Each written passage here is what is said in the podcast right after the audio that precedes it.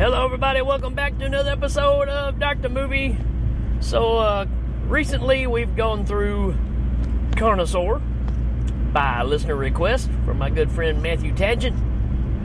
And uh, we did Carnosaur two, which I actually like better than the first one. First one I'm not really a fan of. And now we're doing the last of this saga, Carnosaur three from nineteen ninety-six.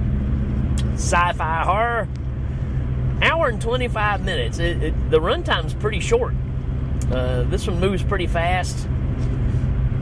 Uh, I'm gonna go ahead and say it. This is the better of the three, which is really ironic when you think about it, because usually your sequels really start going down in quality. Uh, this one almost feels like you've got a, a definitely uh, person who's writing the trends of the time as far as movie making, because this movie has everything you expect from a mid nineties movie, right? We've transitioned from any kind of eighties ideas into what is now the nineties. And what do I mean by that? Well, we've got transitions where the camera just goes to the side and you get a sound effect that goes whoosh, right? So uh, trying to quicken up the pace of everything, you know, even if it's a, a, a swipe from one scene to the next, you're going to get this whoosh kind of sound effect. Uh, you've got that going on. You've got the shots where the action will be in slow-mo, but the audio is in real time, right? A very nineties thing, you know. Matter of fact, the slow-mo is almost kind of choppy, you know, and you get, you know, but the sound effects of what's going on is in real time. That's another big nineties thing. And then you also, and there's even a couple of Dutch angles in this one.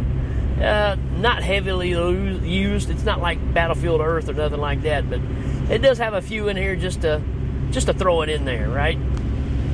Uh, this movie stars Scott Valentine. Y'all remember him? Right, from Facts of Life and, you know, what's the, my...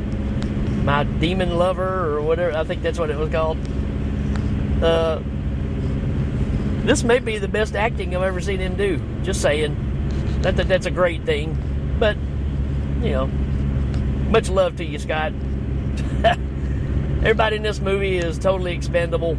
So, not really worth talking about.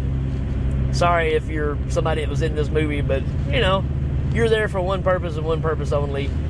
To get knocked off by Carnosaurs, right? Let's see what kind of uh, synopsis we have here. Here we go. When terrorists take over a military convoy, they believe they have seized plutonium. It's funny how that's a running thing in these movies too. However, they get an unpleasant surprise when they discover that the cargo is actually a number of fierce genetically engineered dinosaurs. Yeah, well, I mean, that's the start of it for sure. That's kind of how the movie starts. Uh, yeah, again, the military is uh, tampering with dinosaurs. I'm I'm assuming, I mean, this one's closer to the second movie as far as story. Could be kind of a lead off from it. I don't know. I didn't dig that far into it. But um, all in all, it's uh, kind of the same story, except this time, instead of a ragtag team of electricians, it is a ragtag team of military folks, right? You've got some Army guys, you got some Marines that pop up later on because the the, uh, the Army guys keep getting knocked off, who's led by Scott Valentine, which I have to talk about this. When you first see Scott Valentine, his group is doing a, a, a training, um, you know, just a almost like a hand-to-hand type kind of training deal, and uh, his his fatigues, they look like they're made for somebody else. They don't really fit him at all. Now later on, he goes into normal clothes and looks, I mean, you know, looks totally fine. Or there's other military uniforms, but this camouflage one that he's wearing looks like it's about twelve times too big. He looks like he's going to be in the uh, Talking Heads movie, Stop Making Sense, right? With the big oversized suit. That's kind of what this looks like. It's just engulfing him. It's just this little bitty head and this great big suit. I don't know if that's on purpose. Don't know. But uh, he's leading this team, training them to be the best that there is. And they get called in because uh, the word is on the street that a military convoy has been hit by a group of terrorists or whatever. And uh, they got to go in and try to save the day, right? With that being said, some pretty good action.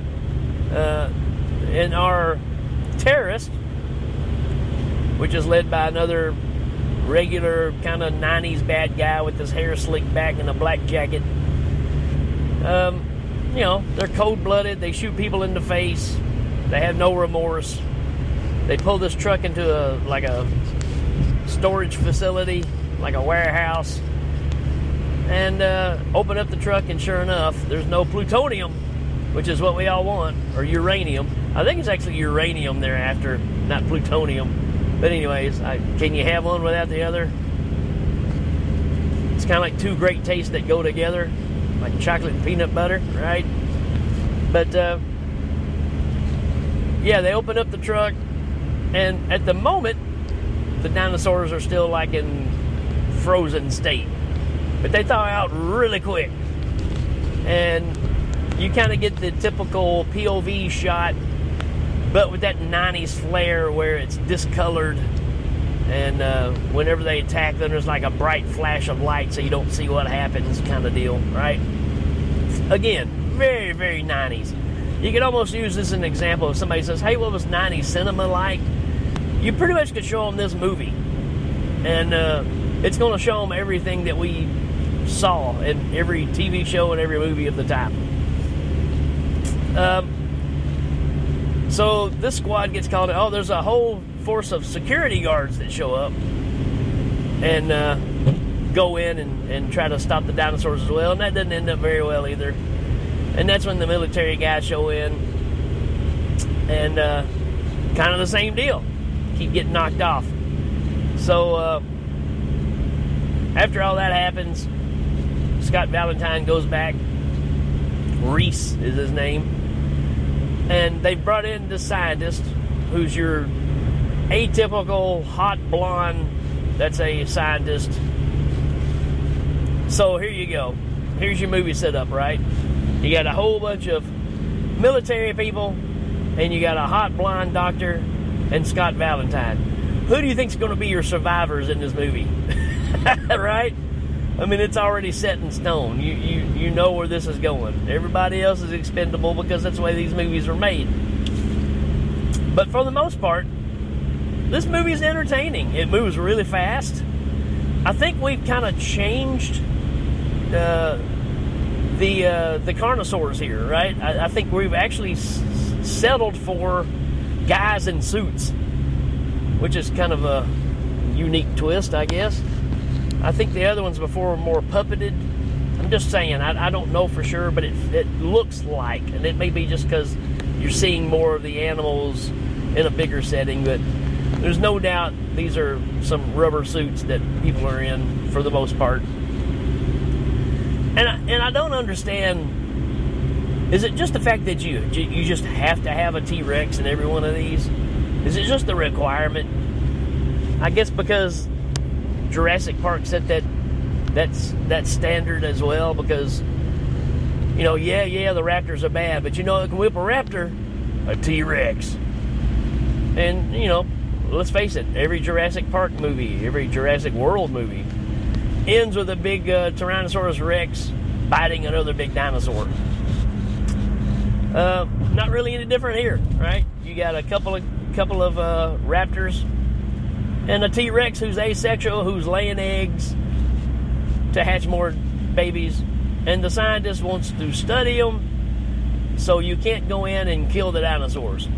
So you got a military team that's going in and trying to capture these dinosaurs so she can study them. Yeah. So pretty lame. You know how, how that's going to work out, right? So eventually it's like all gloves are off. We've got to defend ourselves. There's this weird thing, because for the most part of this movie, it's all still in this warehouse. And then all of a sudden, to wrap things up, they decide, we got to get all these dinosaurs on a ship, and then we'll freeze them on the ship. How they come up with that, I don't know. What's even a bigger mystery, how do they get them on the ship? Because you don't see any of that. You just instantly cut from the warehouse to them being on a ship. I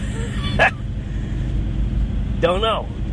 I, if anybody knows, let me know, because somehow you had to get them on the ship, which would not be an easy task, because you'd have to have that ship right up against the warehouse for them to just walk in it like it's Noah's Ark. Uh, tell me what I'm missing here, because um, that's the only thing that kind of threw me for a wait a minute, this don't really make any sense.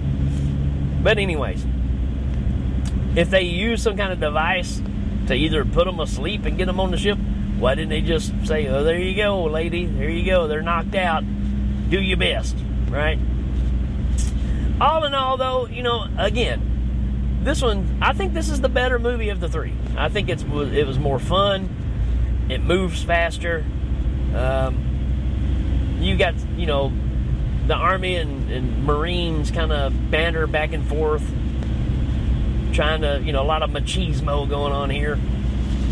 I don't know. I, I found this one more enjoyable than the other ones. This would be the one I would probably revisit if I was going to revisit one. Not saying that I'm going to. But anyways, that's my thoughts on this one. It's the better of the three. What was it called? Primal Species. Carnosaur three, Primal Species. Boy, if that's not a, a mid nineties title for you, I don't know what is, right? Because we went to that phase of all your sequels have to have that secondary. You can't just call it Carnosaur three. It's got to be, you know, the marsupials or, you know, something to that degree.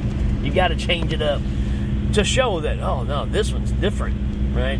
Even though it's still two raptors and a T-Rex and people getting killed.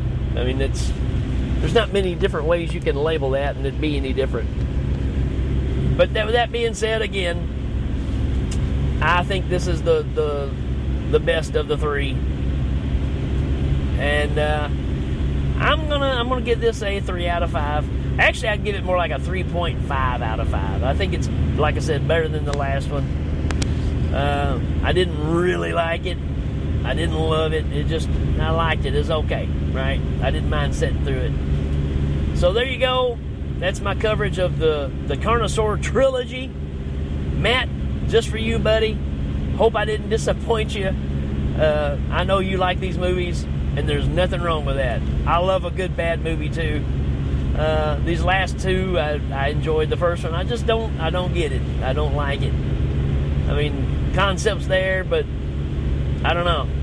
It just falls flat for me. But these last two, eh, you know what? I can deal with them. So there you go, folks. If you're a fan of these, uh, I hope I did them justice. If you're not a fan of these, I understand why. And if you're curious about watching them, you know, if, if you like low-budget, bad movies, Roger Corman Productions, it's right up your alley. If you like dinosaurs, you're, you're going to get it, right? So there you go, folks. Hope you enjoyed this one, and we will check you later.